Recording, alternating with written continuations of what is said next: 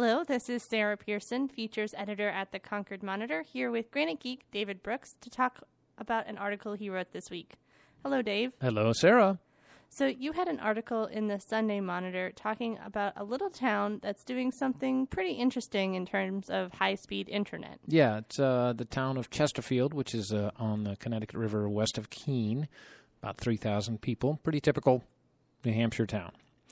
And what they have done is they have entered into a public private partnership with Consolidated Communications, which is the phone company, you know, mid bought um, Fairpoint, to, to string fiber optic cables to every house and every business in town, which is, uh, you know, fiber to the home is sort of the goal because fiber optic cables can carry lots and lots and lots of information. They're sort of future proof. You know, whatever the technologies are developed down the road, chances are fiber optic cable will be able to carry them just fine.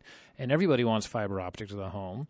There's very little of it in New Hampshire because it's fairly expensive to do, and you have to be able to, you know, recoup your investment. So what Chesterfield has done is paid part of the cost to install it, and that way they'll get it. So, this sounds like something every town in New Hampshire would want. Why hasn't it been done before now? Well, the law didn't really allow it until this year. I mean, it, it, the state law sort of allowed it. So, so what Chesterfield did was they, they floated a bond. The town meeting voted $1.4 million worth of bond, which is the way towns pay for lots of big things. You float bonds to pay for your you know new fire station. And the state law until last year only allowed you to float a bond for broadband if there was absolutely no broadband in town. And there's always a little tiny bit somewhere in town, so the net result was, for all practical purposes, the law forbid it. You couldn't do the bonding for broadband. Last year it was changed. It was loosened up. The definition was, and uh, the legislature passed it, and Sununu signed it. So Chesterfield's the first town to to go ahead with an idea under the under the new law. So why did the old law block the expansion? Well, that's a good question. So I'll go back slightly. This idea is sort of is often called municipal broadband, i.e., it's broadband that's owned by the government, by the municipality. Sort of like you know, you own the municipality owns the roads. You don't expect a private company to come in and build the roads according to whatever they'll make money on. The government built it, and then mm-hmm. everybody can use it, and that that was the idea for broadband. And so people have been looking for municipal broadband for a long time. But the, the major concern that came up was that if you do that, you are then the government, the taxpayers are competing with private industry, companies that have already spent money to do broadband or broadband ish kind of stuff, which in New Hampshire means the cable company or the phone company. And and there's some people that have satellite, but that's not that's fairly minor for internet. So the opposition to government competition with private industry is really what blocked this for a long time. But but basically, there was there was so much dissatisfaction with the way fast internet's been developed by the private industry that that it sort of finally overcame that concern. So, how did this come about in Chesterfield, in particular? Yeah, that's that's you wouldn't. That's not a place you'd assume it would crop up. You know, you'd assume it would come up in like you know Bedford or some rich town like that.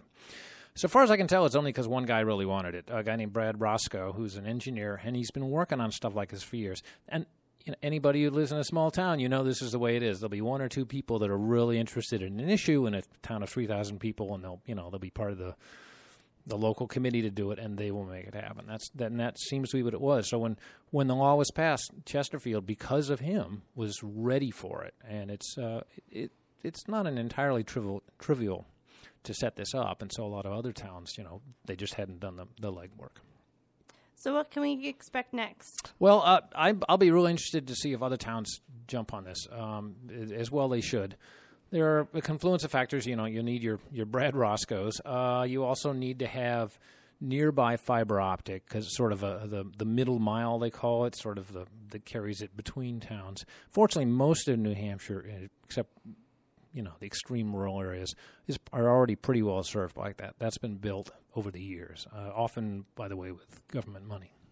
So in theory, many many towns could do this.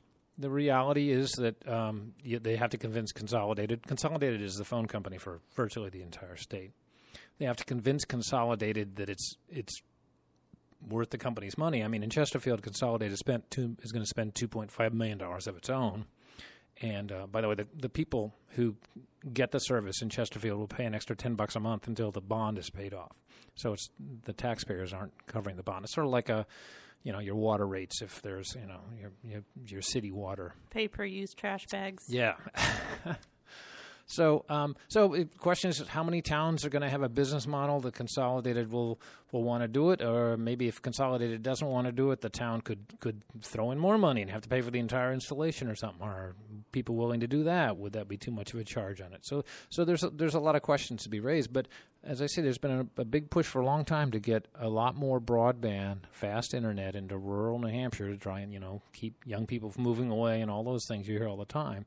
And this is really the first kind of optimistic possibility of it happening. All right. Well, thanks for talking, Dave. You bet.